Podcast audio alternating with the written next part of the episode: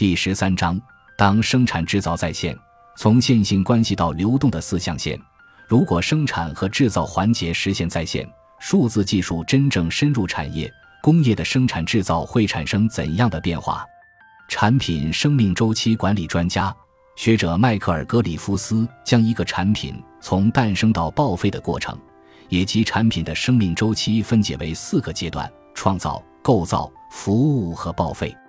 已有的产品开发理论将之分解为从概念到成本的过程，包括创意设计、模型制造、大规模生产和商品交付四个阶段。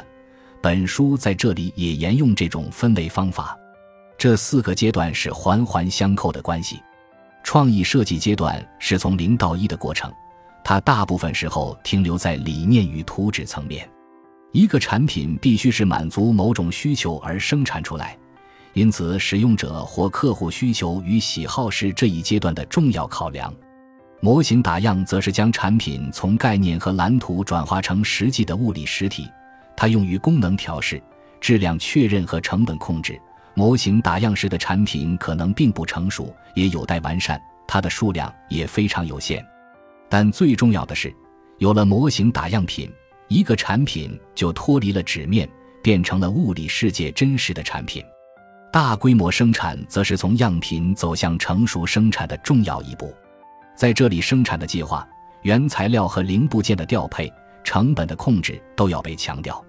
但最重要的是，真正的生产制造流程和工艺都需要被以某种标准的方式确定下来，才能形成稳定的机器大生产。大规模生产也是工业时代生产最重要的特征。工业时代人类的社会结构。行为模式也被这一特征所形塑，而到商品交付阶段，产品就从生产者和工厂移交到消费者手中。在这个环节，分销、物流、广告营销都影响着消费者对产品的获取。这四个阶段是数字技术应用到生产制造之前的流程。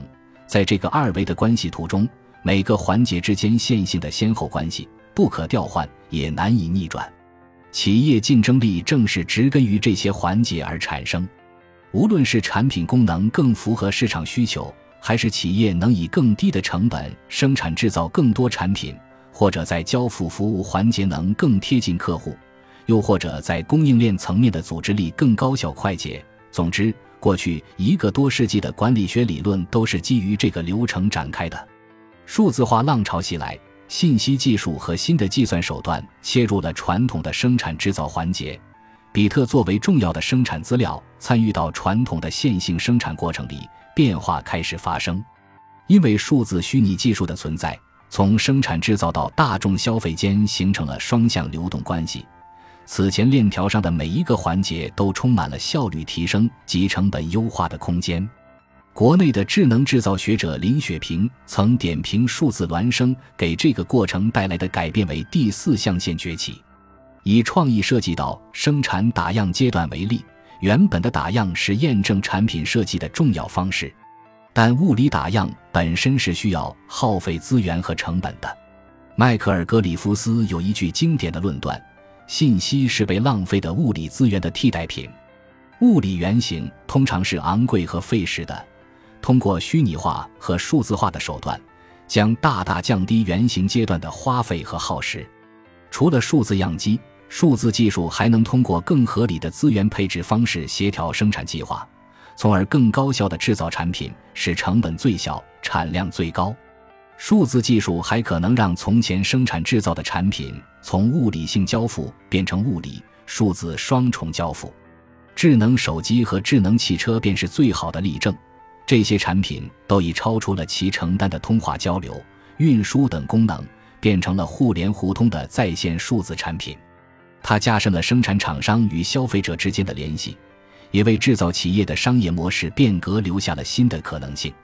从物理实体交付到物理和数字双重交付，大型装备制造企业三一重工就创造性地利用了这一点，推动了企业业务的发展。在三一重工生产的每一台挖掘机上都有传感器，能够掌握设备的运行工况、路径等信息。由于一台挖掘机价格相对高昂，客户购买产品多选择分期付款，在分期模式下要保障车款回收，这台设备里的传感器就起到了重要作用。由于三一销售了大量的挖掘机，每天施工一线的传感器都会传递回大量的地点和开工信息。从二零一五年开始，三一重工就将这些能反映国家基建和投资情况的数据做汇总上报，形成了挖掘机指数。成为政府部门制定宏观政策的依据之一。更难以忽视的变化是，从前产品到消费者之间的单向关系成了过去式。从前，消费者与生产者之间存在的鸿沟正在被逐渐消弭。消费者从过去生产消费关系里的被动接受方，逐渐开始调整角色。由于消费者的偏好和需求都能以更高效的手段被捕捉。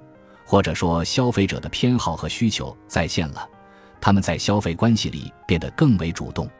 生产厂商也乐于将这种在线的需求和偏好反映到产品中，最终某种程度的消费者主权得以确立。总之，人们可以看到，因为数字技术的存在，工厂内部的生产制造流程围绕着工厂的产业链协同方式，从产品到服务的商业模式。产品和消费者关系都处于激烈变革中。当技术创新、组织方式调整到内外部协同方式变革越来越具备可能性时，数据正一步步变成日渐重要的生产资料。